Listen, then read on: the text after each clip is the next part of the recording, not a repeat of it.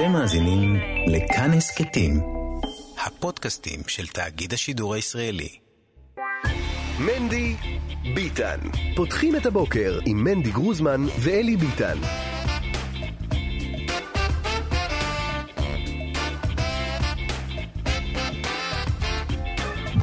בוקר טוב, בוקר טוב, שמונה וחמש דקות עכשיו, שלום ביטן. בוקר טוב, שבוע טוב. ברוך שובך. שלום, שלום. לא, נו, זה לא המיקרופון הנכון. הנה זה, וואי וואי וואי, כל הרעשים האלה. שלום, בוקר טוב, אדוני. בוקר טוב, שלום, בוקר טוב, מה שלום שלומך? ביטן. ברוך השם, ברוך שובך, איך היה יופי. בחופשה? היה נהדר. ברוך השם, היה נהדר, היה כיף, היה טוב.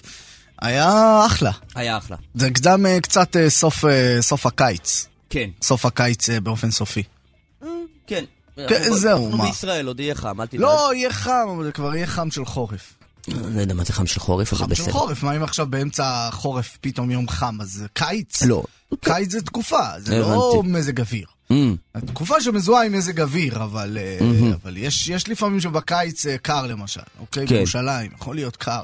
כן, אתה אומר נגיד עכשיו ממשלה חדשה, קץ הדמוקרטיה, אין יותר דמוקרטיה, פה ושם יהיו יום יום של דמוקרטיה, עדיין זה קץ הדמוקרטיה, כאילו. כן, ברור. יפה. טוב, תם דבר מתחיל. יפה, יפה. חודש טוב, שבת מברכים אה, חודש כסלו, ביום חמישי ושישי יהיה חודש כסלו, ראש חודש כסלו. ברכות, כן. ברכות לחוגגים. כבר באמת התרחקנו. מהחגים. כסלו זה חודש שהוא כיס, לב. זה חודש שהוא לב. כן, מעניין. איך משלבים בין הכיס לבין הלב. אה, לא צריך, לא צריך, לא צריך, לא צריך. כסלו, חודש שהוא כיס, אבל גם חודש שהוא לב.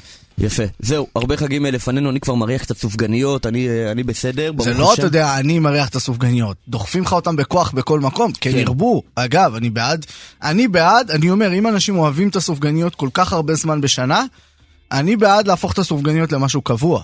כן. זה משהו קבוע.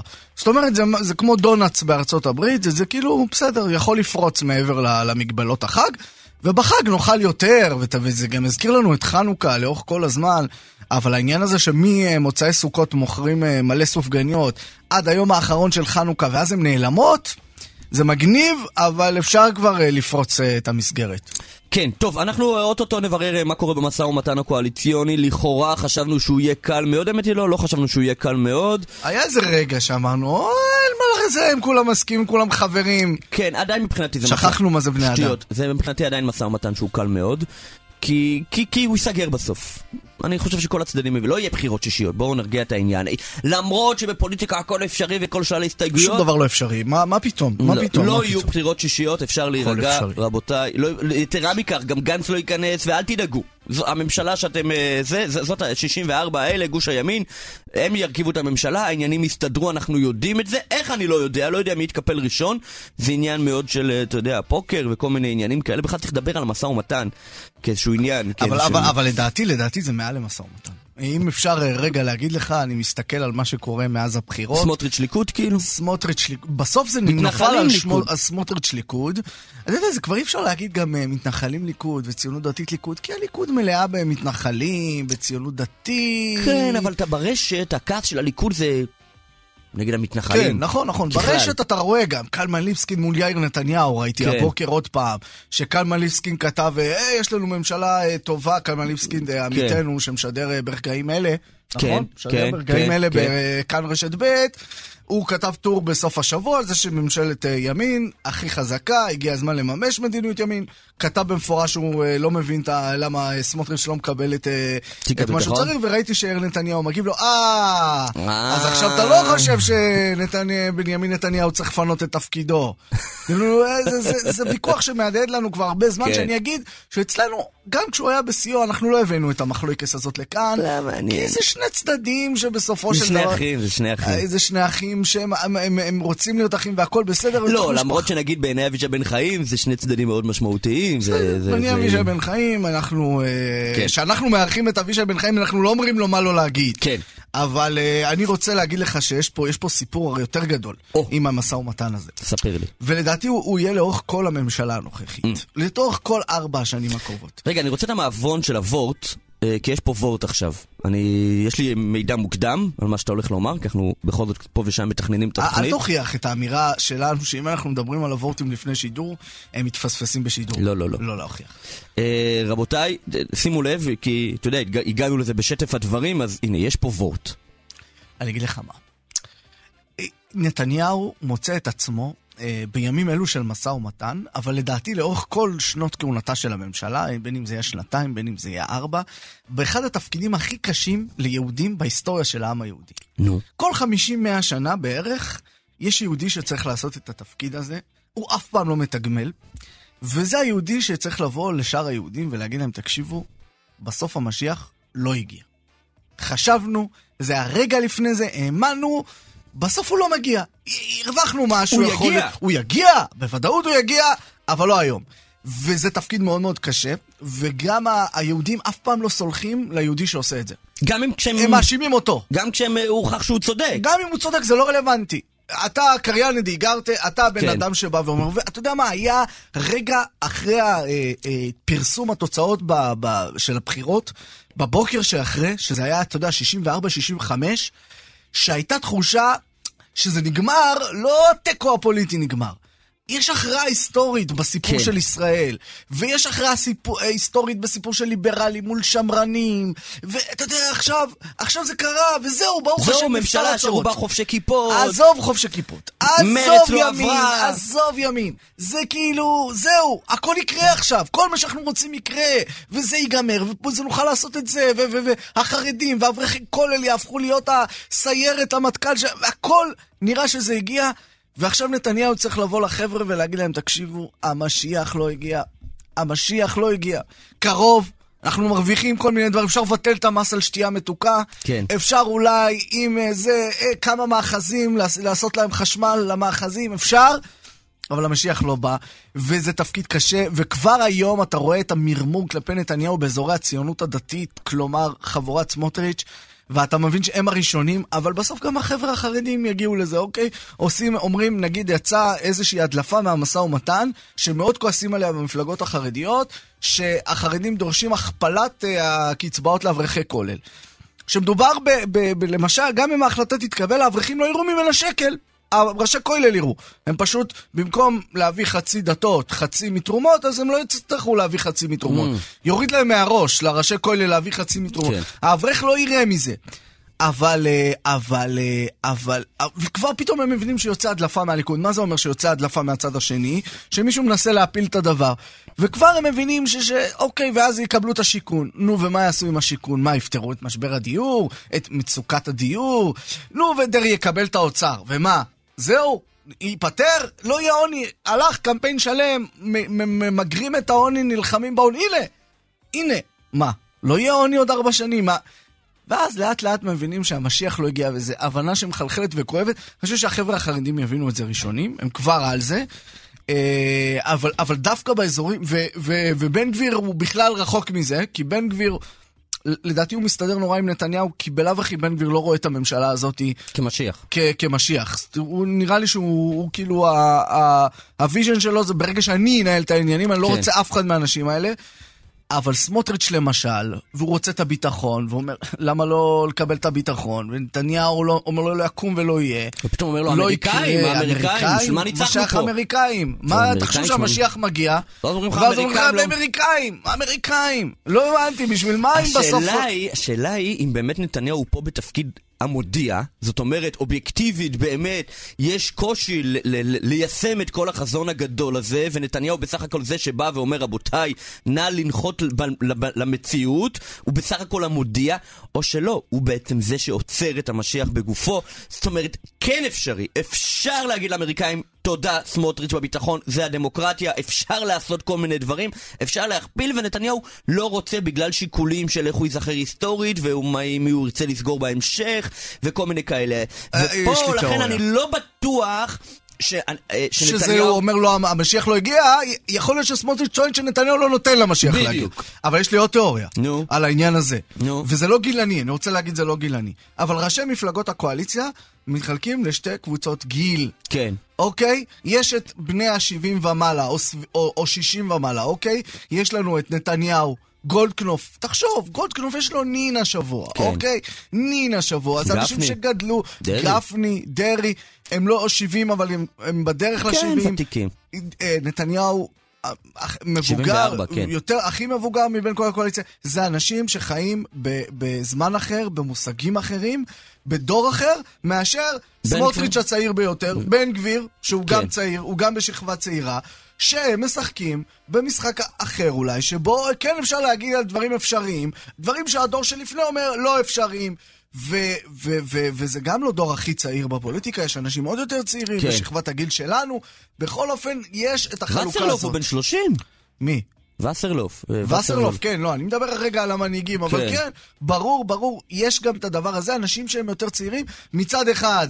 נולדנו לתוך הייאוש, אוקיי? לא ראינו אנשים מקימים מדינה בעיניים, לא ראינו אנשים פותרים בעיות, ראינו אנשים יוצרים בעיות, ומצד שני, אנחנו אומרים, אוקיי, בוא ננסה אנחנו מה שהדור הקודם לא הצליח. כן. שהדור הקודם אומר, נו, נו, בוא נראה מה אפשר לעשות עם המס על החד פעמי, נדבר עם... אה, כן, אגב, זאת שאלה גדולה יותר מ... אה, מ... אה, זה לא גיל, זה דור, בסדר? כן, זאת שאלה גדולה יותר אגב לדעתי מהסיפור הזה של הממשלה. באופן כללי, כן, יש תמיד את הריאלים שאומרים חבר'ה אתם לא פרקטיים, אי אפשר למגר את העוני, תמיד יהיו בעיות, טה טה טה טה טה טה לעומת האופטימיים.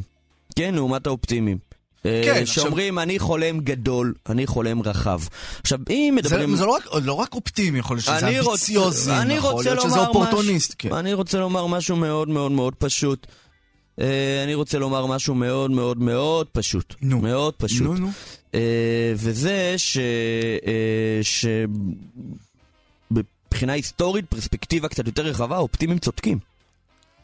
כאילו, בוא, המלוכה, העובדה שאדם אחד שולט בממלכה שלמה ומוריש את כל המדינה לבן שלו, כאילו זה הבית שלו, כן. ולנכד שלו, וכך דורי הדורות, נעלם, עבדות, נעלמה, זכויות הנשים, דברים נעלם, בקיצור, שחורים, כן. רבותיי, תרגיעו, אתם הריאלים הבוגרים, אתם כלום ושום דבר, אתם פשוט רואים את ה... פשוט. אתם פשוט רואים את המחרתיים, ולא את הש... עוד, עוד שנתיים. שוב ושוב, אני אומר, שני הצדדים הם מאוד ימנים. כן. שני הצדדים מאוד ימנים, וזה שתי הגישות בתוך הימנים. ובקיצור, המהפכנים הימנים. מה שאני בא לומר, זה שהמשיח יגיע. המשיח יגיע בסופו של דבר, ואני אומר, אנחנו צריכים להביא את המשיח. אין מה לעשות, השם, אנחנו צריכים. להכריח אותו לבוא. נכון. לקשור את המשיח, פשוט נכון. להביא אותו בכוח. למי תודה, למי ברכה? תודה רבה לנתנאל ינובר שעורך אותנו, סייעה לו בעריכה קורל קייקוב, על ניהול השידור וההפקה עירה וקסלר ועל ביצוע טכנית דרור רוטשטיין. אתם מוזמנים אה, לכתוב לנו, האם לדעתכם נתניהו בסך הכל בתפקיד המעדכן, אה, שזה תפקיד מבאס, שמעדכן רבותיי לא הכל אפשרי, או שהוא בתפקיד זה שגורם לכך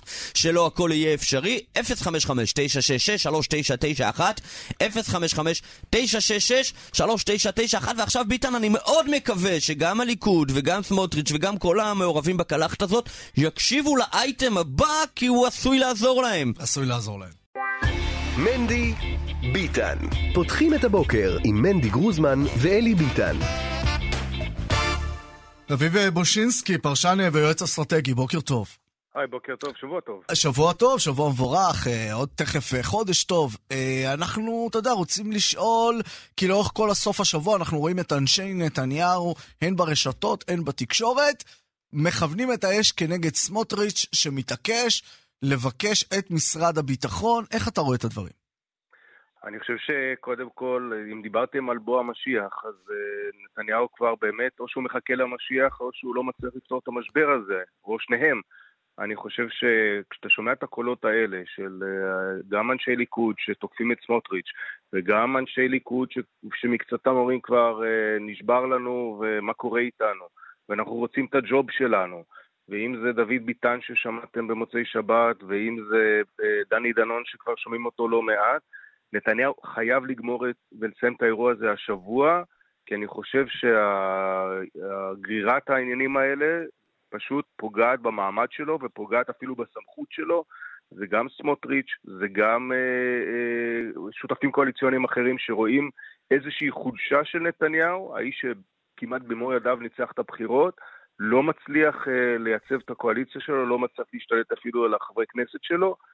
ולכן אני חושב שהוא צריך לעשות מעשה הרבה יותר קיצוני מאשר... אבל מה הוא יכול לעשות? מה- מה המעשה הרבה לא יותר. קיצוני? הנה, רגע, אולי מה יש... בארסנל שלו? בסוף הוא צריך את סמוטריץ' כדי להקים ממשלה יציבה, נו. אני שואל אתכם, אם נתניהו, וכבר ראינו את נתניהו, הוא עושה מהלכים מאוד אה, אה, קיצוניים, כמו שולח אה, איגרת, אפילו אני זוכר לאיציק מרדכי ומפטר אותו במכתב, או אפילו פיטר בזמנו את ציפי לבני ואת כן. אה, יאיר לפיד. אני לא מרמז לשם ואני לא מכוון לשם, אבל אני חושב מה, איך אפשר שנתניהו לפטר את דוד לא, אבל מה- ביטן? מה הוא? יכול לעשות? אבל לא, לא שמעתם אותו דופק על השולחן ואומר לבצלאל סמוטריץ', עד כאן, ואני שואל אתכם, אם הוא היה אומר, אה, אומר את זה, ואומר, חבר'ה, יש חלוקה ברורה, 32 מנדטים זה הליכוד, לכן הליכוד לוקח את הביטחון והחוץ, ש"ס זה 11 מנדטים, זה האוצר, מר סמוטריץ' תבחר ממה שנותר. לא, זהו, אבל אין גם סמוטריץ' הוא כאילו בא. ביחד עם בן גביר, אז זה לא, זה 14 לא מנדטים. בטוח, לא בטוח, כי אתה נכון. שמעת את בן גביר כבר אה, טורח להודיע על הפיצול בסוף השבוע, שמעת את בן גביר טורח... לא, דווקא לספר- באותה הודעה הוא אמר שהוא ביחד עם סמוטריץ' במשא נכון, ומתן, אבל וזה זה- עניין אבל- טכני. זה נכון, אבל זה לא בדיוק טכני. זה, זה מחלי, בעקיפין זה מחליש את uh, סמוטריץ'. והוא גם אומר כן. שהוא דוחק בסמוטריץ' לדבר כבר עם נתניהו ולסגור את, ה, אה, את הסאגה הזאת.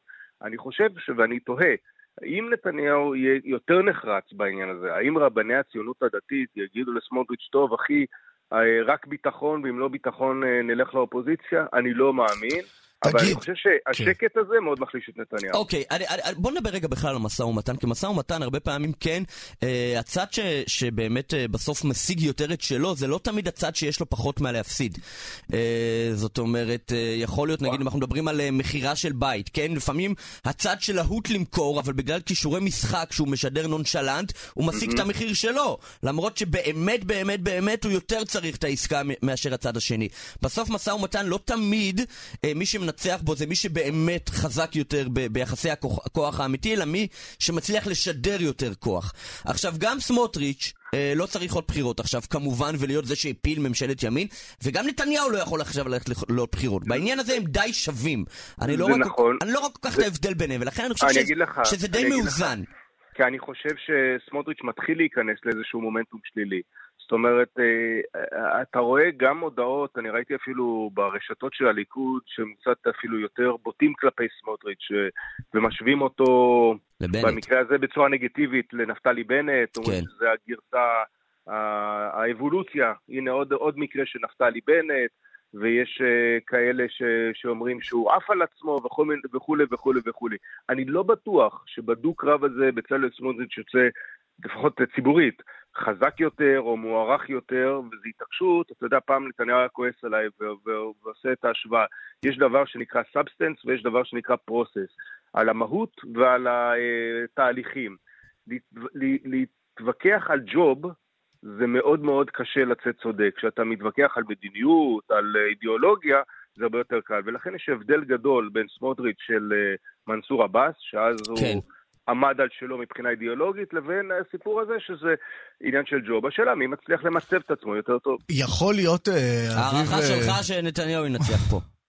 כן, נתניהו ינצח עוד פעם. אז זה אומר, אתה אומר, לא יהיה לנו, לא יהיה לנו אירוע איילת שקד ב-2015, שפשוט מחזיקה עד הרגע האחרון, ואז נתניהו אומר, טוב, קחי את המשפטים?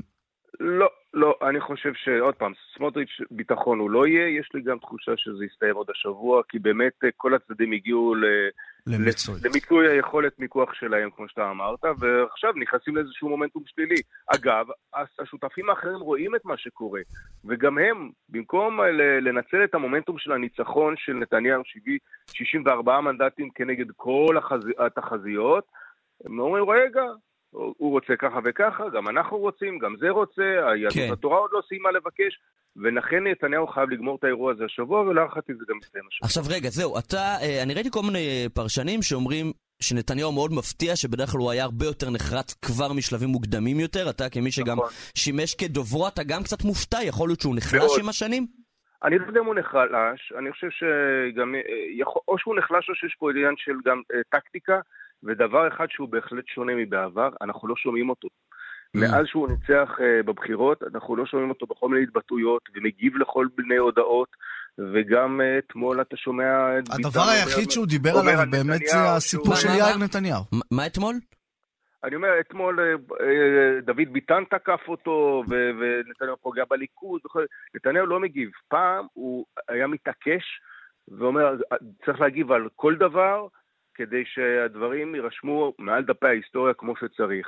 וזו גישה אחרת של נתניהו, גישה מאוד מעניינת, אבל אני חושב שהשקט הארוך טווח הזה עשוי להקרין איזושהי חולשה, וזה מה שמתפתח מעניין, בשבועיים מעניין, האחרונים. מעניין, מעניין. לסיום, האם אנחנו uh, כבר יכולים, uh, מהכמה שבועות הללו של המשא ומתן, לדעת איך ייראו, איך ייראו המשברים בממשלה?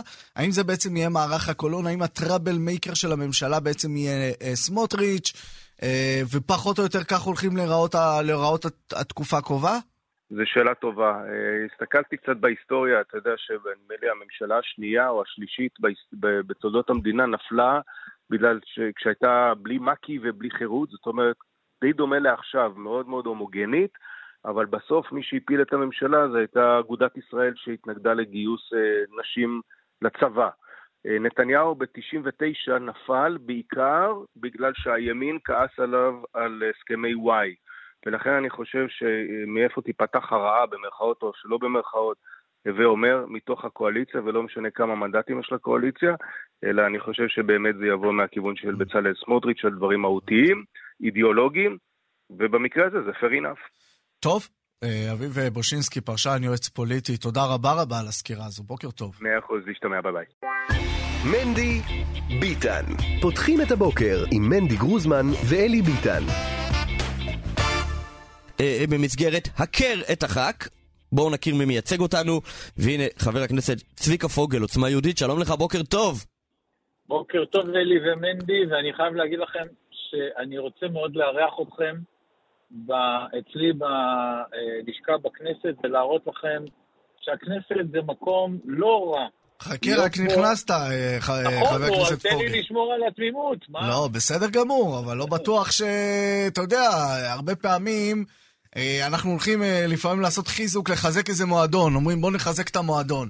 אחרי שעה, שעתיים אתה קולט שלא לא הצלחת להתחזק, אבל אה, אתה נהנה במועדון. אתם יודעים שהאנשים עושים את הכנסת, לא הכנסת עושה את האנשים. אה, יפה מאוד, מעניין. אבל יש הרבה מאוד אנשים. אני רוצה, קודם כל, לקבל את הזמנתך, אנחנו נבוא בעזרת השם כבר מחר, אבל אה, לשאול אותך... אה, רגע, אה, תכף נשאל אה, על, אה, על אה, אה, צביקה פוגל, מי אתה צביקה פוגל? הרעיון הראשון אנחנו עושים אותו רגוע, אבל רק דבר אחד אני צריך להבין, כי אתה עוצמה יהודית אמרנו, ולא הציונות נכון. הדתית. מצד שני, אתם כן עם הציונות הדתית במשא ומתן. תעשה לנו רק רגע כן. סדר ראשוני, אתם פשוט בלוק כזה. במשא ומתן או לא בלוק או לא במשא בלוק ומתן? במשא ומתן, כאילו, אתה יודע, נתחיל בהתחלה. נתחיל ההליכה. המשותפת הייתה צעד מאוד חכם, כדי לוודא שבאמת אנחנו לא מזניחים אף קול. סגור. אתה אומר כאילו לוודא שבצלאל סמוטריץ' עובר את אחוז החסימה. לא, לא, לא, זה לא, מה לא, שהוא. אני אמר. אומר, אני אומר למצות כל קול, כן. ובסופו של דבר הציבור אמר את דברו, כן. קיבלנו אוקיי. אמון לא רע בכלל, אני מקווה שבפעם הבאה זה יהיה יותר. אוקיי. אבל לעצם העניין, היה ברור מלכתחילה שבשלב מסוים אנחנו אה, נתפצל, בהחלט. עוצמה יהודית אה, תלך כסיעה עצמאית, וציונות הדתית אה, בעצמה, ונועם אה, ילכו לבד, כל אחד ילך עם נכון. הדרך שבה הוא בחר. הצעד של עכשיו לעשות את זה דווקא עכשיו, זה מכיוון שהוועדה המסודרת אה, קמה. ובכנסת יש לזה משמעות אה, גם פרוצדורלית, ולכן ההגדרה שיצאה, אבל שלא יהיה לכם אבל ספק. רגע, הנה, הנה, שלא יהיה לנו ספק מה. אנחנו עדיין יחד, ואנחנו עדיין תומכים אחד בשני, ואני לא רואה אותנו נכנסים בלי בצלאל. טוב, מעניין. זה... זה כזה תשובה. לא רואה אותנו נכנסים. אתם. בלוק אה, או לא בלוק? אתה יודע, כן, שאומרים בלוק. אני- אבל זה, זה צביקה פוגל, אתם מדברים, לא איתמר. יש אצלנו מי שמנהל את המשא ומתן. בסדר, אבל מה אתה יודע-. מה אתה יודע על מה שאיתמר אז רוצה? אני אמרתי לך מה שאני יודע. נכון Mm. לרגע זה, אנחנו לא נזניח את בצלאל ולא נלך לזה. נכון לרגע זה לא נזניח את בצלאל, זה מעולה. עכשיו אפשר להכיר את אה, צביקה פוגל מנחם עוד מנדל? משפט אם עוד כבר. משפט יש אתם להם. תומכים בדרישה שלו לתיק הביטחון? למה לא? למה הוא לא? הוא רוצה בדיוק כמונו תקשיב, את כשאני אבקש ממך. צביקה, אם אני רוצה, אם אני אבקש מאבא שלי, אם? אני אבקש מאבא שלי שיתמוך בי, אני לא אבקש שהוא יגיד למה לא. תגיד כן. אה, אוקיי, נגיד, בסדר, אדרבה, מה, זה הכי... חברים, חברים, אני אומר למה לא, מכיוון שאני שומע כל כך הרבה אה, התנגדויות אה, שהן לא רלוונטיות. בסופו של דבר, כדי למלא תפקיד של שר, צריך להיות לך אה, כמה אה, נקודות יסוד, כמו אה, אה, ניסיון בכנסת, חוכמה, אינטליגנציה, יכולת להציב יעדים, יכולת להגדיר מדדים. זה מה שעושה אותך שר. וגם יכולת לנהל משא אותי- ומתן מול ראש הממשלה. נכון מאוד, נכון מאוד.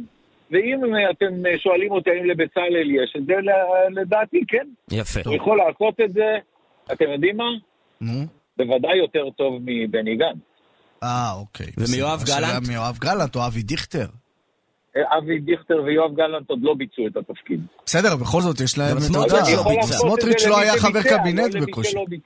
אני יכול להשוות את זה למי שביצע, לא למי שלא ביצע. טוב, אוקיי. בסדר, עכשיו אפשר מנחם. מנדל לזה? אוקיי, צביקה פוגל, תכיר לנו, אנחנו אולי ניפגש מחר בכנסת, אבל בוא תצא לנו היכרות ראשונית. בן 66, נשוי לענת. אבא לשלושה בנים. סבא לארבעה נכדים, וואי. ידיים מלאות. גר במשמר הירדן, Mm, אוהב מאוד את אה, מדינת ישראל. איזה אה, מהם? ב- השתחררתי, המלאה, השלמה אה, כמובן. אוקיי. לא, יש אה, לנו את היהודית, את הדמוקרטית. היהודית, דמוקרטית, ציונית ולאומית. כן, אלה ארבע הרגליים של השולחן שעליו אני אוכל. השתחררתי לפני כמעט 20 שנה, מאז הספקתי להיות חבר מועצת העיר באר שבע, ראש המועצה הממונה בטובא זנגריה. ושם זה לא הסתדר, מסתדר, זנגריה לא הסתדר. השירות הצבאי. שלך היה מאוד מאוד- אלי ומנדי, כן. אני לא עשיתי שלוש שנים במקרר ורצתי לפוליטיקה. הנה, בדיוק 20 מנדי שנה בא. להזכיר את זה, שאתה דילגת על השירות הצבאי, אבל... כן, יש לך שירות צבאי 20, משמעותי. כן, נכון, אבל אתה יודע, השירות הצבאי נותן לי איזשהו ניסיון, אני לא אה, קופץ בכל מקום ומציג את דרגותיי. תגיד לי, הם, השירות אה, הצבאי... מה, הם מדובר על עדות- תת-אלוף? הם עדות לניסיון, נכון. רגע, אבל, אבל אפרופו השירות הצבאי, אם, אם הממשלה אה, שאתה תהיה חבר בה, הקואליציה שתהיה חבר בה, תפטור את uh, בחורי הישיבות uh, מגיוס, יהיה לך איזה קווץ' בלב, או שתשמח? אני, יהיה לי קווץ' וזה לא יקרה, אנחנו בעוצמה יהודית באנו ואמרנו בצורה מאוד ברורה, הסטטוס קוו שניהל אותנו עד היום וקיים מאז בן גוריון, אז אם זה היה טוב לנו זה ימשיך להיות טוב, אם זה היה טוב לו זה ימשיך להיות טוב גם לנו. טוב, מעניין. לא, נראה לי ש... כאילו, בסופו של דבר אתה אומר להמשיך את הפטור בבחורי ישיב- לבחורי ישיבות. אני אומר שמה שהיה טוב עד היום יכול להמשיך להיות טוב גם הלאה. אין סיבה שלא בהסכמה לעשות שינויים, זה לא מוביל לשום מקום טוב. אני טוב. לא מתכוון לפצל את העם. מה היה ב... מה היה ב... מה היה בטובא זנגריה שם? הסתדר? לא הסתדר? תראו, הכרונולוגיה קצת מעוותת אצל חלק מאנשי התקשורת את המושגים. אני נכנסתי לתפקיד ב-2008, ב-2009, ערב יום כיפור, אה, מישהו רצה להסביר לי שהפעולות שאני עושה הן קצת קיצוניות, שרף לי את האוטו, ירה לי למשרד, אם היה רוצה להרוג אותי דרך אגב, היה מחכה לי ליד האוטו, ידע שזה ערב יום כיפור, ידע שבשלב מסוים אני מסיים את עבודתי, והיה מחסל אותי, אבל הם רצו להזהיר אותי, אה, הם אה, הבינו מהר מאוד שלא מדובר פה בשפן, אלא מישהו שבא באמת לעשות טוב, קודם כל ליישוב ואחרי זה גם למדינת ישראל. וסיימתי תפקידי ב-2012, למרות שרציתי להמשיך, כי חשבתי שיש פה אפשרות להטמיע דברים הרבה יותר טובים, אבל בסופו של דבר הפוליטיקה ניצחה, ומדינת ישראל החליטה שבטובא זנגריה יערכו בחירות פעם נוספת, ושלא להפתעתי חזר לשלטון מי שהודח כשאני נכנסתי. תגיד לי, ראש, ראש עיר יורים לך אה, למשרד, שורפים לך את הרכב, איך קמים בכלל אה, בבוקר לעבודה יום אחרי, כאילו? יום כיפור זה בסדר, אז יום כיפור צמת מן הסתם, צעקת לשמיים, אבל יומיים אחרי, איך כאילו, מה? אני בעבודה שלי, אתה יודע, לפעמים חוטף ממנדי אש בגופרית, אבל לשרוף לי את הרכב, הוא לא שרף. לא קרה עדיין. שנה וחצי לפני זה פנה אליי שר הפנים מאיר שטרית ואמר לי, יש לי משימה לאומית בשבילך. אני התייחסתי לעניין הזה כאל משימה לאומית. טובא זנגריה הוא יישוב ערבי בודד בתוך אה, אוכלוסייה מאוד רחבה בגליל העליון, באצבע הגליל של יישובים יהודיים. וחשבתי שהדרך להטמיע אותם או לאפשר להם שגרת חיים נורמלית במדינת ישראל בכלל ובגליל בפרט נתונה בידי. זה מה שניסיתי לעשות. ולכן כמה כדורים שנורים לעבר משרדי, אתה יודע מה, זה פחות מהפצמ"רים ומה שירו עליי במהלך שירותי הצבאי. הסתדרתי, כמו שאתם מבינים. כן. עכשיו בוא, בוא רגע, בעצם אתה, אה, אה, יש לך שירות צבאי, אה, ניסיון צבאי מאוד מאוד משמעותי, וגם ניסיון משמעותי אה, ברשות המקומית. אה, נכון? אם ככה נכון לסכם את מאוד. הביוגרפיה פחות או יותר. נכון. אה, ואני חושב, אני מנסה ככה קצת אה, לנתח אותך, לעשות לך איזה דיאגנוזה. אתה אה, מחובר לעוצמה יהודית בעיקר מן הצד, הייתי אומר, המדיני כמובן, השלטון הפנימי, היציבות, הש... ה... ה... שיהיה שלטון, שיהיה תחושה של שלטון, של ריבונות, אה, גם בנגב, גם בכל מקום. אה, העניין הוא שלעוצמה יהודית יש עוד צד, שזה אה, עמדות מאוד מאוד ברורות בענייני דת ומדינה, ולא, הייתי אומר ככה בזהירות, זה לא מקור החיבור שלך עם עוצמה יהודית, זה לא, זה לא הדגש. אבל זה אחד הנקודות שבמהלך הבירור, ושלא תבינו לא נכון, אה, זה לא היה אה, הצטרפות מיידית או אהבה ממבט ראשון, למרות שבהחלט במערכת היחסים שהתפתחה, התפתחה מאוד יפה. הבירור שעוצמה יהודית עשתה לגבי צביקה פוגל והבירור שצביקה פוגל עשה לגבי עוצמה יהודית בכלל ואיתמר בפרט, היא לא הייתה רגע נתון, היא הייתה תקופה מאוד ארוכה, שבסופו של דבר הבנו שהמשותף בינינו גדול מהדברים שאולי עשויים להוות אבני נגף, והחלטנו שאנחנו מתגברים על הכל, ואני יהודי אה, מאוד אה, מסורתי, מאוד אוהב את העם היהודי והמדינה היהודית, ולא חשתי איזשהו בלבול או איזושהי סכנה בהצטרפות למפלגה שכן, יש לה גם אג'נדה דתית. ואתה אומר בעצם, אני לא... זה לא אומר שאני חותם על כל מה שהמפלגה מייצגת? בכל זאת הנושאים? אומרת, שכשה, זאת אומרת שכשהמפלגה שאלה אותי מה דעתך על אה, אה, תחבורה ציבורית בשבת, ואמרתי, מה פתאום, שבת זה ערך, אז אה, הבנו שיש לנו מכנה משותף נוסף. מעניין, כי נגיד ב-2003, וזה לא עכשיו בקטע של ארכיון או משהו, באמת כדי לנסות לברר את העמדות שלך. זה רעיון שאנחנו הבטחנו רעיון קליל, זה רעיון ראשון. זה רעיון קליל, לא זה להקשות. לא מקשה. 2003 אמרת ככה, לאמת אותו. לא, לא אמר, אה, לא אוקיי, אמר. אוקיי. התמודדת על ראשות העיר באר שבע מטעם מפלגת שינוי. אה, נכון. שאתה יודע, מפלגת שינוי בדת ומדינה, קצת שונה הייתי אומר מעמדותיה של עוצמה יהודית בדת ומדינה. אתה יודע, בפגישה הראשונה שלי עם טוני לפיד, כשהחבר'ה שלו מבאר שבע הציעו שאני אהיה המועמד שלהם לראשות העיר, אמרתי לו, טומי, אני בא מבית מסורתי. כן. הסבא שלי היה גבאי ורב. כן. אז הוא אמר לי, צביקה, תעשה כל מה שצריך כיהודי כדי להיות ראש העיר. אמירה שמאוד אהבתי, פרגמטית מאוד, מציאותית מאוד. ככה אני ממשיך להתנהל מאז ועד היום. הבנתי. מעניין, טוב, מה אתה עכשיו ברוך השם מתיישב בלשכה, מה מבחינתך הנושאים בראש הרשימה, מה על השולחן שאתה רוצה לקדם? תראה, הכותרת היא כמובן בטיחות, ביטחון אישי ומשילות, אבל בגדול אני אחלק את זה לשלושה חלקים מאוד ברורים. אחד, זה כל הנושא של אה, להוריד את החוסר ביטחון שחשים תושבים במדינת ישראל בנגב, בבקעה, בגליל, זה משהו בלתי אפשרי. עכשיו, אני איש הנגב לשעבר, גרתי וגדלתי בבאר שבע ובמיתר. היום אני גר בצפון, אני מכיר את זה. הייתי ראש רשות של יישוב שלכאורה חלק מאנשיו נחשבים ככאלה שידם טמונה בפרויקט הפרוטקשן למיניו אה, השונים והמוכרים. ולכן זה אחד הדברים הראשונים שהייתי רוצה לטפל, אה, גם בהיבט אה, החקלאי, כלומר גם לדאוג לחקלאים וגם למגר את הדבר הזה. תקשיבו, ברחבי הנגב יש היום למעלה מאלפיים חממות סמים. שמישהו וואו. צריך לחסל אותם. זה מקור הכנסה אדיר לגופים פליליים שיובילו לפח"ע בסופו של דבר. אתם יודעים, הזכרתם לי את 2003. אבל- אבל מה, מה בעצם, מה בעצם, 2009. צביקה, אה, חבר הכנסת. פוגל. ב-2009, כשירו עליי, אמרתי לכם, אז הנשק הזה יצא לרחובותינו יום אחד. לצערי, לא טעיתי. אני רוצה לעצור את זה היום. וזה חלק מהעניין. הפשיעה החקלאית, הטרור החקלאי, ההתיישבות היהודית בנגב, בבקעה ובגליל, אלה דברים שהם בדמי, אותם אני רוצה להוביל. כל תפקיד שיוצע לי כדי שאני אוכל לקדם את זה, אני אעשה את זה כי הבטחתי לציבור... תגיד במילה, אתה מסתכל את על. יואב אה, סגלוביץ', אה, סגן השר לביטחון פנים, על העבודה שלו בשנה האחרונה, מה יש לך להגיד? אני ממש לא יודע, באמת שאני לא יודע אוקיי. עד כמה הוא יכול להיות ש- עשה, יכול להיות שאתה תמצא את עצמך אבל אני בתפקיד. יכול לבחון את המשרד לביטחון פנים כולו, וזה- אני יכול להגיד לך זה- זה שהתוצאה... אנחנו, כן. זה לא יש ממש אה, לא חבר. הכנסת צביקה פוגל, אה, עוצמה יהודית, חבר כנסת חדש, ברעיון הבא יהיה כבר צרחות, ד- לא, סתם, סתם, למה, אני צוחק, למה, אני למה? נראה לא, אותך לא מחר בכנסת. ושיהיה בסדר, שיהיה בהצלחה. יש קפה בלשכה? יהיה קפה בלשכה. כשר, אבל. תבטיח לו שזה מה כשר. קשה? אומר לך, בן אדם מסורתי. כשר. תודה רבה, בוקר טוב. מנדי ביטן. פותחים את הבוקר עם מנדי גרוזמן ואלי ביטן.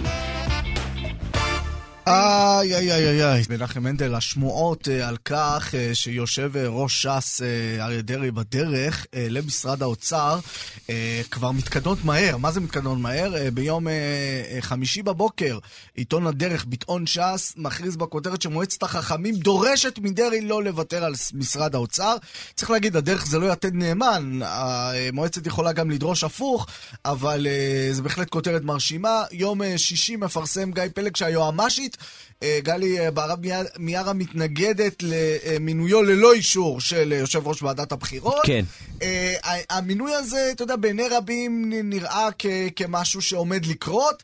אני עדיין מפקפק האם הוא קורה, אבל הוא מעורר דיון מעניין מאוד, שאנחנו אה, נפתח אותו, אה, אבל אה, תכף נספר שבימים האחרונים קמפיין שעולה, אני ראיתי אותו ממש היום בבוקר כאן בכניסה להר נוף, שלטי חוצות שקוראים קוראים לאריה דרעי להעביר, להכניס את השכר מינימום 40 שקלים לשעה, שש"ס הצביע בעד, וגם דרעי בעצמו התבטא בעד החוק הזה, להסכמים הקואליציוניים, וזה בכלל מדבר, מסתכלים על אריה דרעי, מי שבמשך שנים מדבר בשמם של העניים, של החלשים והמוחלשים, להיות שר אוצר אולי אחר ממה שאנחנו היינו אה, רגילים. אני רוצה לשמוע אה, על הקמפיין הזה. בוקר טוב ליעל אגמונחט. בוקר טוב. חברת, אז, אה, אה, חברת הנהגת תנועת עומדים ביחד ופעילה בקמפיין מינימום 40. תספרי לי רגע על הקמפיין הזה שראינו אותו בימים האחרונים אה, בשכונות החרדיות בירושלים. אז אנחנו באמת עדיין לא יודעים מי יהיה שר אוצר, אבל אנחנו יודעים בוודאות איזו סיעה הביעה תמיכה גורפת במינימום 40 לכל אורך הדרך. זה לא רק סיעה, אני כמובן- אני זוכר, גם דרעי צייץ על זה לדעתי אפילו. דרעי צייץ על זה לפני חמישה חודשים. אנחנו יודעים להגיד שהציבור של סיעת ש"ס זה אה, ציבור שרוצה את העלאת שכר המינימום הזו. אנחנו גם יודעים להגיד שזה לא רק הציבור של סיעת ש"ס, ש"ס זה ממש כל הציבור, כ-85% מהציבור הביעו תמיכה בהעלאת שכר המינימום ל-40 שקלים לשעה, אנחנו מדברים על שליש מהעובדים, ואריה דרעי, כמו חבר כנסת אה, אה, מנוסה וותיק, אה, יודע שמה שהציבור רוצה זה מה שהוא צריך להביא, אה, ואנחנו מאוד מאוד מקווים שהוא יזכור את הדבר הזה ויכניס את זה להסכמים הקואליציוניים. אז רגע, אבל, ואנחנו לא אבל יודעים מה אם הוא יהיה עשיתם? שר אוצר, אבל גם... כן. אה, אבל גם, גם, גם, אם הוא לא אה, שר אוצר אפשר להכניס את זה כן. להסכמים. בטח. רגע, מה, מה עשיתם? אז תספרי לי רגע על הקמפיין הזה שיצאת, שיצאתם אליו. אז אנחנו יצאנו באמת בקמפיין שניסינו אה, בשלב הראשון להראות כמה שיותר ברחבי הארץ את הדרישה הזו אה, ולתת לה נוכחות בשטח. עלינו עם אה, מאות שלטי חוצות על אוטובוסים, על תחבורה ציבורית ברחבי ירושלים, עם פשקווילים ועם של, שלטים שפעילים הד- הדביקו בחיפה, במאה שערים, בגאולה, בכל מיני שכונות נוספות בירושלים, בבני ברק, ממש ניסינו לחצות את הארץ. אה, ואנשים נותנים פידבק מדהים. אני, אני הדבקתי אה, פוסטרים ברחבי גאולה ממש בשבוע שעבר. עשרות אנשים עצרו אותי, ביקשו לשמוע, ביקשו להשתתף, לקחת חלק. דבר לא מובן מאליו בכלל, אה, ונורא נורא מרגש. וברור לנו שהדרישה הזו היא באה מהשטח, היא באה מהציבור, ואנחנו מאוד מקווים שאריה דרעי ושאר חברי הממשלה החדשה יזכרו מי הצביע להם ואת מי הם אמורים לשרת. כן. אני רוצה רגע לשאול אותך על הסוגיה הזו של אריה דרעי אה, במשרד האוצר. בכלל, אריה דרעי בממשלה. את יודעת, אריה דרעי זה אדם עם, עם הרשעות, אה, זה לא בטוח שמבחינה חוקית הוא יכול להיות שר. אה, זה אדם שישב בכלא, הורשע אה, בשוחד. אה, אומנם הוא קולם אה, של החלשים, גם כי הוא מדבר את הקול הזה. הוא היחיד במהלך הבחירות האחרונות שדיבר על עוני ועל הצורך לחסל את העוני לדבריו. אה, הוא, הוא גם קולם של העניים, כי הרבה מאוד עניים בוחרים להצביע לו. אנחנו רואים את זה בהתפלגות לפי העשירונים. אה, יהדות התורה, ש"ס, רע"מ, חד"ש-תע"ל, זה המפלגות שהעניים בישראל מצביעות להם. אבל אז, אז יש כאן, יש כאן, הדעות שלו נראות יותר אה, חברתיות, כמו שקוראים לזה בישראל. מצד שלו היה שותף לממשלות הפרטה, אף פעם לא התנגד לזה באופן יוצא דופן. את, אה, כפעילת שמאל חברתית, מסתכלת על אריה דרעי וחושבת עליו בתור אה, שר אוצר, מה את חושבת? אה, אני יודעת שאלטרנטיבות שהיו עד עכשיו, אה, כמו ליברמן, היו בהחלט מלהיבות אה, פחות. סמוטריץ', אה, שכמובן אנחנו יודעים על הקשרים המאוד אה, קרובים שלו לפורום קהלת, הוא, הוא גם אה, אופציה מאוד מאוד קשה, בשורה מאוד קשה לציבור. אני לא חושבת שאריה דרעי שר מושלם, ואני בהחלט חושבת שאנחנו כבר ראינו את, בתי המשפט מביעים את דעתם עליו. אבל אני כן רוצה להזכיר לו ולהזכיר לכולנו שכשמינימום 40 עבר בקריאה טרומית, כל סיעת ש"ס עמדה שם אחרי שאנחנו ירדנו מהיציע ואמרה לנו, ש"ס מתחייבת להעלות את שכר מינימום, ואם דרעי באמת יגיע לכיסא הזה, זה כמובן לא אני אכריע, אבל אני מאוד מאוד מקווה שהוא לא ישכח את מה שהוא הבטיח ואת מה שהוא התבטא אה, אה, לטובתו, וכמובן את השאלות המשפטיות, אני אשאיר למשפטנים אה, לא, השאלות המשפטיות אבל... בסדר, אבל, כן. אבל קודם כל יש גם שאלות, השאלות המשפטיות הן גם שאלות חברתיות. אם אנחנו רוצים שר מורשע בתפקיד שר האוצר, מורשע בשחיתות, אבל גם יש, אני רואה, בתוך אותם פעילים חברתיים שפעילים הרבה שנים, יש אמביוולנטיות, יש אמביוולנטיות. מצד אחד אומרים, דרעי הבטיח והבטיח ולא קיים. מצד אחד, מצד שני אומרים, אוקיי, דרעי אה, קרוב ליושב ראש ההסתדרות. אה, אולי תואם דרעי בהסתדרות. דרעי הוא באמת באמת השפה שלו שונה מהשפה של סמוטריץ'. היית, את, את היית שמחה לראות אותו שם, או אה, לא? אז אני חושבת שאנחנו אה, ראינו גזרות מאוד מאוד קשות אה, מגיעות בממשלה הקודמת, ואני לא צריכה לפרט כן. כרגע. הנוכחית, נכון, עד נראה מה יהיה שבוע, שבוע הבא. כן. Uh, ואנחנו, uh, אני, שוב, אני לא סבורה שאנחנו נקבל בשורות יותר טובות מסמוטריץ' כאלטרנטיבה, אז אני באופן אישי, אני, אני בעד מה שאנחנו רואים שהציבור מאוד מאוד צריך. אני לא יודעת אם דרעי, אנחנו ראינו גם את דרעי מבטיח כל מיני דברים, וראינו גם את דרעי uh, מקדם מהלכי הפרטה, כמו שאתה בעצמך אמרת, אז אני לא יודעת אם הוא הבשורה, אם הוא האידיאל שלי, אבל אנחנו, אני חושבת שכמובן, שר אוצר שמקדם מהלכים שטובים, לשכבות אוכלוסייה שיוצאות לעבוד, עובדות כל יום נורא נורא נורא קשה ולא סוגרות את החודש.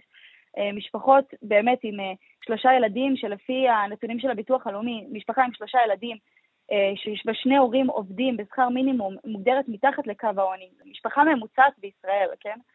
אה, אני לא, לא ברור לי איך מישהו יכול להיות שר אוצר ולהתעלם מהדברים האלה, ואנחנו ראינו את סמוטריץ' ואנחנו ראינו את ליברמן מתעלמים מזה לחלוטין, ואני מאחלת לנו שר אוצר שלא יתעלם מהחיים של רוב, של הרוב הגדול והרוב המוחלט של הציבור שחי בישראל היום.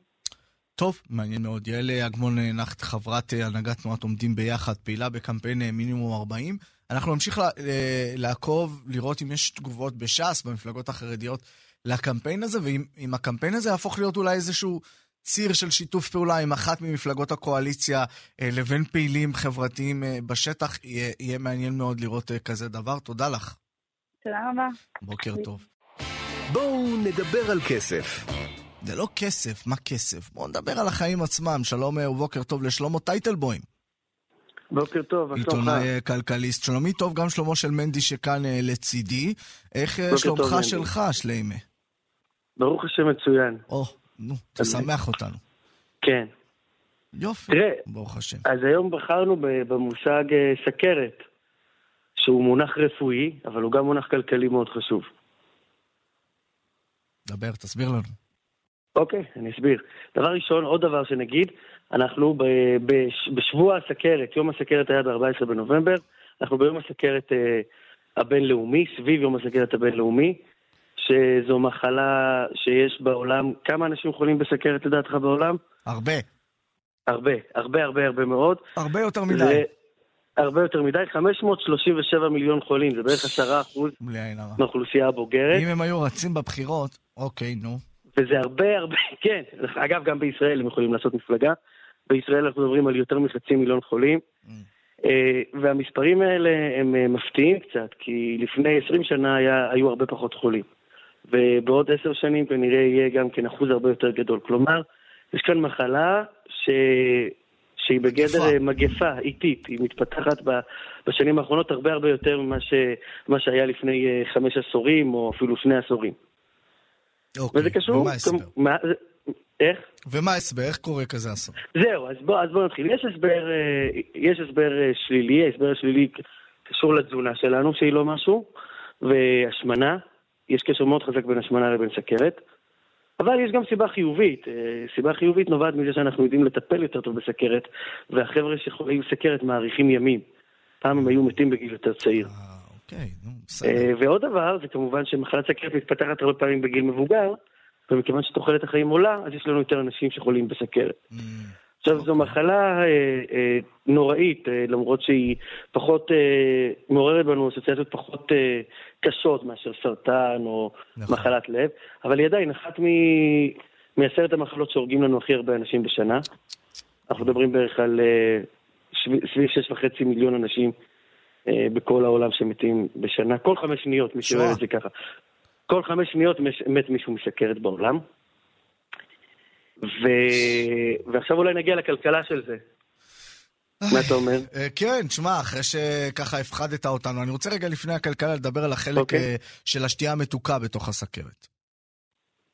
שמע, והחלק אני... ש... את- בוא נגיד, נקרא לזה בשם יותר מדויק, המזון המעובד שעתיר בסוכר, אה, בשומן רווי, בנתרן, זה מה שאנחנו קוראים, אותו, אותו, אותו מזון מעובד שעתיר בדברים הללו, ובעוד חומרים אה, מסוכנים, שהוא בעצם גורם להשמנת יתר, ובמקרה, ובמקרה של שומן רווי ושל אה, סוכר, גם לסכרת. נכון, אז תראה, בוא, באמת בוא נגיד את הדברים בצורה מדויקת. אנחנו שומעים הרבה זמן, בעיקר בהשתייה מתוקה וסכרת, אבל באמת סכרת זה אירוע גדול שמתפרס על הרבה מאוד חלקים, על מניעה, על טיפול, ואחר כך גם כן על אשפוזים, כל, כל התהליך של הטיפול הוא מאוד מאוד מסובך. עכשיו, בשלב של המניעה, מה יש לנו לעשות? זה, זה מה שחשוב, מה אנחנו יכולים לעשות? אנחנו יכולים להשפיע רק אה, פחות או יותר על התזונה ועל אורח החיים. הגנטיקה מאוד מאוד משפיעה, אבל אין לנו מה לעשות עם זה. עם זה נולדנו.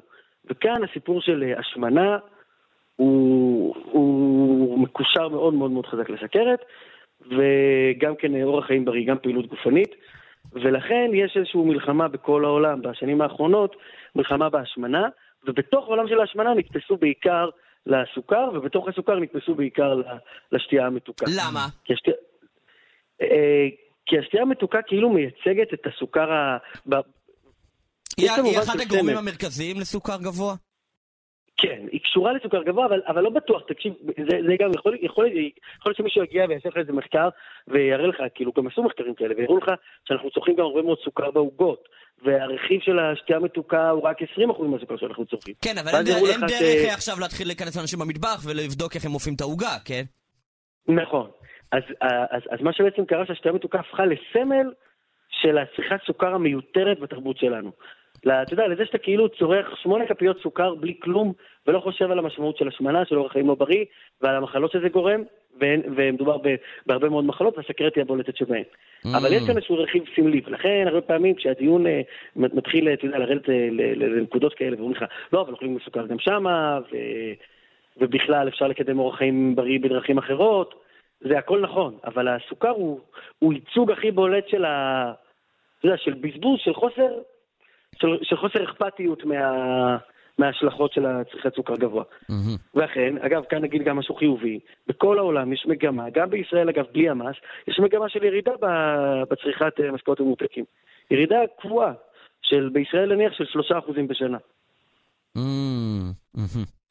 אז- כלומר, יש כאן מודעות, אבל אנחנו חייבים להגביר אותה, כי עוד נתון שלא אמרנו על המחלה הזאת, כן. חשוב, שיש קשר מאוד גדול בכל העולם, לא רק בישראל, בין אה, רמת ההכנסה וההשכלה של האנשים לבין כמה חולי סכרת יש. ככל שאנשים יותר עשירים, גם הפעם מתברר שטוב יותר להיות עשיר. אנשים כן, עשירים פחות חולים בסכרת. לא, אבל זה לא עובד טוב להיות עשיר, בוא נגיד, כאילו, זה, זה, זה מצחיק ונחמד, אבל זה אומר, בסופו של דבר, כשאתה עני, אתה גם תסבול יותר מהמחלות האלה. פעמיים תסבול יותר. א', אה, כמובן, יש לך יותר סיכויים להיות חולה במחלה, אז הוא, כי יש לך פחות אה, מודעות, אולי פחות גישה לאוכל בריא. דבר שני, כשתהיה חולה, כנראה שהגישה שלך לשירותי בריאות גם תהיה פחות טובה. אז לכן יש כאן עניין מאוד, אה, מאוד חשוב. אה, בעצם כשאתה נלחם בסכרת, אתה דואג גם כן אה, לשכבות החלשות יותר. כן, כן, כן. ועכשיו אנחנו מגיעים למס על השתייה המתוקה, אותו מס אה, אתה של רוצה ליבר... ללכת למס או, או, או, או לדבר לרגע על, ה, על העניין הכלכלי? אולי נתחיל, אתה יודע מה, טוב, לפני תתחיל המס, בוא מהעניין נדבר- הכלכלי לפני המס. לרגע הכלכלה, כן. כאילו הכלכלה, נתחיל את זה במספר, כן? אז בערך בעולם הוצאות בריאות ישירות על סכרת זה בערך אה, טריליון דולר. שזה בערך 12% מכל מה שהעולם מוציא על רפואה. זה הסדר גודל, אנחנו מדברים 12% ממה שהקופות חולים בארץ מוציאות זה כתוצאה מסכרת, ככה לפי, ה, לפי המחקרים האחרונים. כלומר, זו מחלה סופר דרמטית מבחינת ההוצאה הכלכלית שלה. יש איזה מחקר בישראל שאמר ששווה להשקיע 8,000 שקל ב... אתה יודע, בתוכנית של... בשביל למנוע סכרת ממישהו אחד. כלומר, עדיף למדינה לבוא, לתת לך איזשהו מענק של 8,000 שקל אה, בשנה, כן?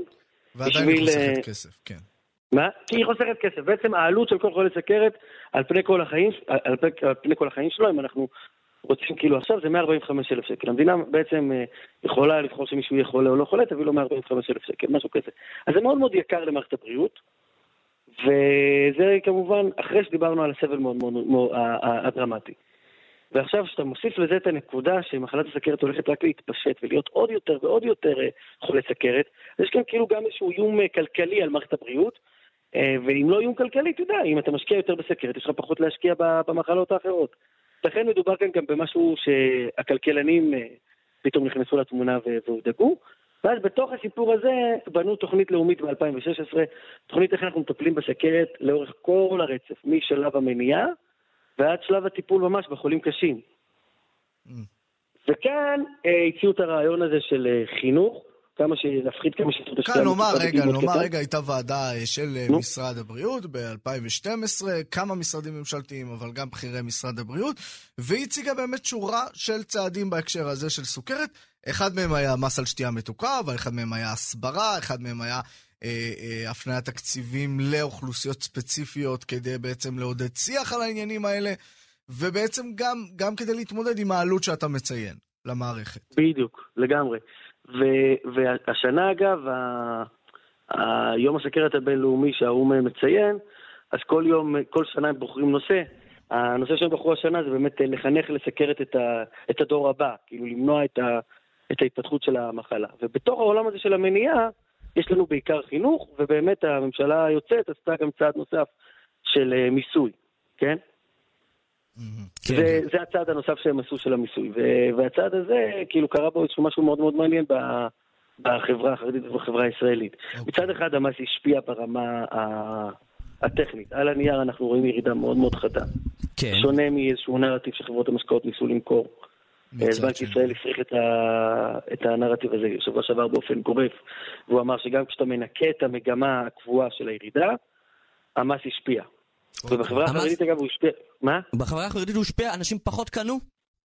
כן, הוא השפיע בכל, ב, ב, ב, בכל, אצל כל הישראלים, ובחברה החרדית הוא השפיע עוד יותר ב- בשני מובנים. דבר ראשון, ההשפעה הייתה יותר גורפת, כלומר, הצריכה ירדה עוד יותר חזק, אבל גם החרדים הם האוכלוסייה היחידה שגם אה, הפסיקו לצרוך את הדיאט. בחברה החילונית הייתה עלייה בדיאט. Mm, כי בעצם מה כן. קרה? היה מס יותר קטן על הדיאט ומס גבוה על ה... ומס גבוה יותר על הלא דיאט. אז מה שקרה שהדיאט התייקר, אבל הוא, הוא, הוא, הוא בעצם הוזל יחסית ל- למשקה היותר ממותק. אז אצל החרדים שהם אה, יותר אה, עניים, אז הם מושפעים מזה שהדיאט התייקר, כן. ולכן אצלם ירדה הצריכה של הדיאט. החילונים היו יותר מושפעים מזה שהדיאט הוזל לעומת ה... לעומת השתייה הם- הרגילה והם אה, חזרו. אוקיי, אז זה מצד אחד. זה מצד אחד אתה אומר. זהו, מצד אחד. מצד שני, יש כאן איזשהו משהו שלא יודע, שאני לא יודע מה קרה, בגלל שהפוליטיקאים החרדים התנגדו.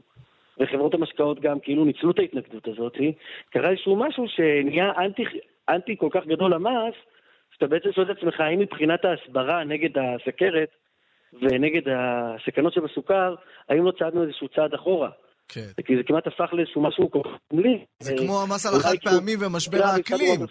זה כמו? המס על החד פעמי ומשבר האקלים, שבעצם הרבה בציבור החרדי נחשפו למשבר האקלים דרך מס העניים שהוא המס על החד פעמי, ואז התחילו את ה... מה שנקרא, התחילו את הסאגה שלהם עם האקלים באנטי. יפה, בדיוק, זו דוגמה טובה. שכאילו יכול להיות ניצחנו בזה, ו... בקרב אגב, הפסדנו במלחמה. פעמית זו דוגמה נהדרת, כי, כי היה אפשר לרתום את החרדים לעניין באקלים דווקא דרך העובדה שזו חברה מאוד ירוקה. מהמם, תחבורה ציבורית, כלומר, היה אפשר להתחיל נכון. מהכיוון הזה, ואז, מה? לא, למשל, חברה שמשתמשת בתחבורה ציבורית בשיעורים שאנחנו לא מכירים משום חברה אחרת בעולם, ודברים כאלה. ברור, ברור, ברור, אבל לא, אבל החרדים, מה שנקרא, התחילו עם האקלים ברע. אז אותו דבר זה כאילו עם הסוכר, ואני כן. מבחינתי, שאני חושב אה, מה, מה נכון לנו לעשות, אולי באמת נניח את המס בצד, למרות שאני חושב ש, שלא נכון לבטל אותו, כי זה משדר איזשהו מסר ש, שהסיפור הזה של סכרת הוא סיפור פוליטי, אבל בכל מקרה, בין אם מבטלים, בין אם לא מבטלים, חייבים כאילו לזכור, והפוליטיקאים החרדים חייבים לדרוש אה, במקביל או במקום, חייבים לדרוש כאילו תוכניות למניעה, אה, להכניס, אה, אתה יודע, שבגנים ובחיידרים לא יחלקו את הדברים האלה, ושבישיבות, כן, זה, כאילו, כן. אסור שה, אתה יודע, אסור שהמריבה על המס תביא אותנו לאיזשהו משהו שכאילו השתייה המתוקה זה איזשהו אה. כן, אבל שליימי, זה, זה, חלק מה, זה חלק מהפוליטיקה, זאת אומרת, אין פה, אין פה אף אשם כמעט, אולי אפשר להאשים את ליברמן, אבל אין אף אשם, אבל בסופו של דבר פוליטיקאים חרדים לא עושים את זה, הם לא, הם לא, אה, הם לא מנהלי קופת חולים, אוקיי? הם, הם, התפקיד שלהם הוא שונה, אוקיי? לצפות מהם להפוך להיות פעילים חברתיים, זה, זה לצפות מקוף לעשות תנועות של פיל, זה לא, זה, זה, זה, זה לא, שונה. אני לא חושב, אני חושב שאתה מגזים בעצימות. לא, לא, מעניין לא, לא, אותם. אני חושב שהם עושים עבודה מעולה. אם אתה מצפה מהם נגיד למשבר הדיור, אתה מצפה מהם על, על קצבאות ילדים, יש דברים שהם עושים. הציפייה הזאת שפוליטיקאי חרדי יגיד, אני מחנך, אני חוזר לחנך את מי ששלח אותי בנושאים של שתייה מתוקה, זה לא מגיע משם, זה מגיע מצד לא, אבל רבנים לא, בדרג בסדר, מסוים, זה לא מגיע מצד לא- תקשורת. Hmm? מה, אתה לא חושב שחר- שכאילו פוליטיקאים חרדים דואגים גם לבריאות של הציבור החרדי? ברור לא- שהם לא- דואגים, אבל לא באופן הזה. זאת אומרת, הם כן יכולים אה, לדאוג למשל... לא, אבל- לא, כן. שליימה, הם יכולים, אה, מה הלחץ, מנדי? הם יכולים, לא, מנדי ככה, זה, הם יכולים, אני אומר, לדאוג אוקיי. למשל לקופת חולים, אה, לדאוג לקופות חולים במגזר, לדאוג ליותר רופאים, לדאוג לדברים כאלה שהם, שהם מבנים, שהם, שהם החלטות מבניות. דברים כאלה של להגיד, רגע, החרדים מעשנים? יותר, בוא, בוא, בוא נקרא לילד בשמו, כל, כל בעיות המניעה. של תזונה, קידום פעילות גופנית, כל הדברים האלה. זה לא דברים הפוליטיקאים שפוליטיקאים חרדים. לא עושים, זה לא, זה לא משהו שהם עשו. אבל, אבל, אבל זה, זה כבר, זה לא עניין של השקפה, זה עניין כבר, שאתה יודע, שהרפואה המודרנית נמצאת בעולם שבו, שבו ולא רק הרפואה המודרנית, שבו בוא, בוא נתעסק במניעה במקום בטיפול. אני לא, מה, אתה חושב שכאילו אם עכשיו, אה, שהחרדים בשום פנים ואופן לא ישימו דרישה תקציבית של אה, להפוך את האוכל בישיבות ליותר בריא, כאילו, למה לא, מה... לא, תאורטית אתה צודק, אבל פשוט כאילו פחות, ה, פחות המגרש, להפך אני אומר, ארגונים לא, ח... זה- זה חברתיים של- חרדים. שלנו. נכון, ארגונים חברתיים חרדים, לא, אנשי זה- זה תקשורת. התפקיד שלנו, כאילו, להביא את זה למודעות. כן, מניעה כן, זה- כן. מניעה זה דבר שהוא שמע, הוא גם הרבה לא, אני, זול, הוא אנחנו לגמרי, אנחנו לגמרי איתך, שלם, וגם, וגם חייבים להגיד, תודה שבאמת אה, פרסת בפנינו את הדבר הזה בצורה כל כך מקצועית ומעמיקה, יישר כוח. יישר כוח עצום. שלמה טייטלבוים, זהו, שנהיה כלכליסט, בריאים. זה פינה כלכלית בשיתוף קרן קמח. כן, תודה יקירי. כן. תודה. מנדי ביטן. פותחים את הבוקר עם מנדי גרוזמן ואלי ביטן. אה, טוב, אה, ביטן, הרבה כן. תגובות על העניין הזה, מסתבר. טוב, אה, כן. אה, מישהו פה כותב כך, רציתי רק לומר שהמטרה של מס על משקאות מתוקים זה לא מס מחנך, כי הוכח שזה לא באמת עוזר, כך לדברי המאזין או המאזינה, אלא זה מס שמחזיר את העלות של דברים שמזיקים לחברה בכללותה, במקרה הזה עלות של רפואה, דהיינו דבר שהוא מזיק, זה עולה לחברה, כי... ולכן צריך לשלם את זה... לא, זה לא עובד ככה. מה זה לא- נראה שזה זה. מה שאומר המאזין. לא, אבל זה נראה שזה הסיבה. לא, אני אומר, אבל כן. זה לא הסיבה. טכנית, זה לא שעכשיו אה, ועדת, הוועדה שב-2012 אמרה, בוא נשים מס על זה, היא לא אמרה, רגע, זה עולה לנו איך אנחנו מממנים את העלות הזאת, זה לא אמירה. גם לא בסיגריות זה לא אמירה. יש כל מיני כתבים כלכל, כלכליים שככה מדברים, על היגיון של תמיד כסף ולהחזיר כסף. לא, יש, הרעיון הוא אחר, יש כאן בעיה, אנחנו רוצים שפחות אנשים יעשנו, זה- פחות אבל אנשים... הוא תומך ברעיון הזה, זה רעיון אחר. לא, אוקיי, זה רעיון אחר, אבל אני אומר, יש, אני אומר, יש כאן הרבה כתבים כלכל, כלכליים שהולכים לכיוון הזה. הוצאת כסף מהמדינה, איך אנחנו מחזירים נכון. אותה? לא, זה לא עובד ככה במשחקים האלה. וזה גם לא ראוי. זה לא ראוי, אם אני אומר, רגע, אה, אה, הוצאתי יותר על ילדים, קצבאות ילדים, איך אני מחזיר מהם על ילדים? לא. אנחנו אומרים, אוקיי, יש כאן בעיה ש... שאנחנו רוצים שאנשים לא ישתו שתייה מתוקה כי הם חולים, כי הם מתים. כן, זה טענה אחת והוא טוען אחרת. לא, מה זה זה לא הרעיון? זה הרעיון זה שלו. לא הרעיון של המס. הר- אוקיי. זה לא הרעיון של המס. יש מיסים שהם כאלה. לא, אין. טוב, אין, אין, אני אומר לך, אפילו מס על הדלק הוא לא כזה. אוקיי. שאנחנו אומרים, אוקיי, זה מוציאים יותר, מוציאים פחות. זה לא, זה לא עובד ככה המשחק. טוב, אה, אני הייתי מעודד שתייה של אה, דיאט ולא משיק מס שלדעת רופאים רבים. אה, זה עדיף, לחנך ציבור לשתות מים זה יותר מדי. מישהו מצד השני כותב, אני הייתי גבולית בסוכר, הורדתי ממש את כל המתוק ותודה לקל, עכשיו הכל בסדר, יש לי אח שפגע לו בראייה, ממש מסוכן ושמרתם לנפשותיכם, וגם חשוב לעשות הליכה כל יום. אה, אני אחדד יותר בעניין השקר הגדול של המס על השתייה המתוקה. גם אם לא העלו מס- העלו מס על השתייה המתוקה ללא סוכר ועל המים, בכל זאת רשתות המזון בפועל כן העלו, כי הם ניצלו את המס לעשות עניין קולקטיבי, וזה גזלת הציבור. מעניין. מנדי ביטן. אני חייב לספר לך סיפור, ביטן, אתה שומע? שזה כן. קשור לעניין הזה שדיברנו עליו. אה, יש לנו חבר, אתה גם מכיר אותו, שהצביע יהדות התורה בבחירות הללו. והוא חרדי, אבל מן החרדים שבוא נגיד כבר כמה מערכות בחירות לא בדיוק הצביע ליהדות התורה. אתה מכיר את הקולות הזולגים, הצפים שזזים לכיוונים אחרים. והייתי כזה מופתע, כי אני יודע שהוא לא הצביע פעם קודמת למשל ליהדות התורה ולפני. אה, ואז הוא אמר לי סיפור. הוא אומר לי, תקשיב, הוא אומר לי, אני, משהו אחד דחף אותי.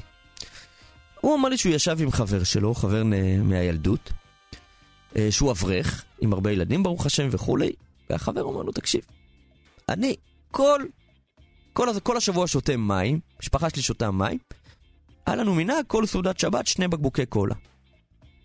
שני בקבוקי קולה למשפחה גדולה, בלי עין הרע, לכל השבת, שניהם אומר לי, זה הכל מדויק על השקל. הוא אומר לי, העלו את המס, ירדנו לבקבוק. ירדנו לבקבוק אחד. ו... והוא אומר לי, לא יודע, זה שבר אותי... זה... עכשיו, מצד אחד, אוקיי, הם קצת יותר בריאים, מצד שני, מה עם התסכול? התסכול... הוא לא, הוא לא, הוא לא, אגב, הוא לא, הוא גם לא משפיע בריאות, הוא משפיע בריאותית, אני תמיד צוחק, כן, אני לא, זה לא קטגוריה, כן, אני אומר שוקולד מזיק לבריאות, אבל טוב לנפש. כאילו, אנחנו חיים בעולם שלפעמים אנחנו צריכים איזושהי נחמה, איזשהו משהו, וכשלוקחים לנו את זה, זה לא שעכשיו הם הפכו, כמו שאתה אומר, לאנשים בריאים, והם רצים, והם אוכלים חסה, ועדשים וכולי, אלא, אלא סתם פחות בקבוק קולה. עכשיו, כמה סוכר זה הוריד, אני לא יודע. אפשר לחשוב כמה... שני בקבוקי קולה, אתה מבין? שני בקבוקי קולה לכל השבוע, לכל המשפחה. הרי זה, זה כלום, הלוואי שכל המשפחות בישראל זה מה שהיו צורכות, שתייה מתוקה. ולקחת את הבקבוק הזה, אני לא יודע אם זה מה שיפתור את בעיית הסוכר, זה אני- כן נותן אני- זבנג אני בראש. זה. ממש מבטא את מה שאתה טוען. לא, לא, אני רוצה להגיד משהו. אני רוצה להגיד משהו, ואתה יודע, אסור, אסור לזלזל ב, ב, במקום הזה של האדם שאין לו, והאדם החסר, והאדם בדיוק. שמחפש נחמה בדברים. כן. אבל מה היעד שלנו? היעד שלנו, מנחם מנדל, שהילד יבוא מהגן לאבא ויגיד, אבא, אני לא רוצה את הקוקה קולה. והיעד שלנו, שהאימא תגיד לאבא, תקשיב, אולי במקום קוקה קולה נביא מיץ רימונים. נכון. אוקיי? בוא נרגיל את הילדים למיץ רימונים. אתה יודע שאני שמעתי זוג אתה יודע חברים כמה עולה מיץ טובים שלי. רימונים? עולה יותר יקר. לא, בסדר גמור, זה בדיוק העניין. עכשיו, אתה יודע מה? יש לי זוג חברים מתל אביב, שהאימא לפעמים מקשיבה לנו לתוכנית, כן. והם סיפרו לי שהילדה שלהם היא בת חמש, והיא מעולם לא שתתה קוקה קולה, ואף אחד מהחברים שלה לא שותה קוקה קולה בגן. והם גרו לידי איפה שגרתי בתל כן. אביב, ואתה יודע מה? זה כל כך כאב לי. זה כל כך כל כך כאב לי, כי בשביל הילדה הזאתי, עכשיו, קוקה קולה זה לא נחמה. Mm. קוקה קולה זה לא התענוג הזה של השבוע. עכשיו, זה באמת באמת יתרון של אנשים עשירים. עכשיו, כשאנחנו כחברה שואלים את עצמנו, אם ילד נכנס לקופת חולים, כן? וקורא את המודעה הגדולה הזאת, וזה נעשה לו כמשהו, יש לנו את היכולת להחליף, יש לנו את היכולת להמיר. אנחנו לא צריכים לשלם לא עשה. על, על, על, על העוני שלנו בבריאות שלנו. בדיוק. וזה לא רק שהמס לא עשה, טייטלבום אומר עוד נקודה. הוא עשה הפוך, זאת אומרת, הוא בעצם בעצם איגד את החברה החרדית סביב השתייה המתוקה. כעיקרון, היום המס הזה, לא רק שהוא לא הוריד, הוא... זה הוא- נהיה הוא- מאבק. הוא- זה נהיה מאבק, והיום כן. המס הזה צריך לחשוב מה עושים איתו. כן. טמטום, נו מה, ממשלת הזדון, ממשלת השינוי, מה אתה רוצה? נתנאל ינובר עורך אותנו, ערך אותנו, קורליק אייקוב סייע בעריכה. עירה וקסלר הייתה על הפקה ודרור רוטשטיין על הביצוע הטכני. מיד אחרינו, בא בדוב עם דוב אייכלר ואפרת שוקרון. אוי, אוי, אוי, יאללה, טוב. אנחנו סיימנו. אה, ניפגש מחר בעזרת השם בשמונה, להתראות.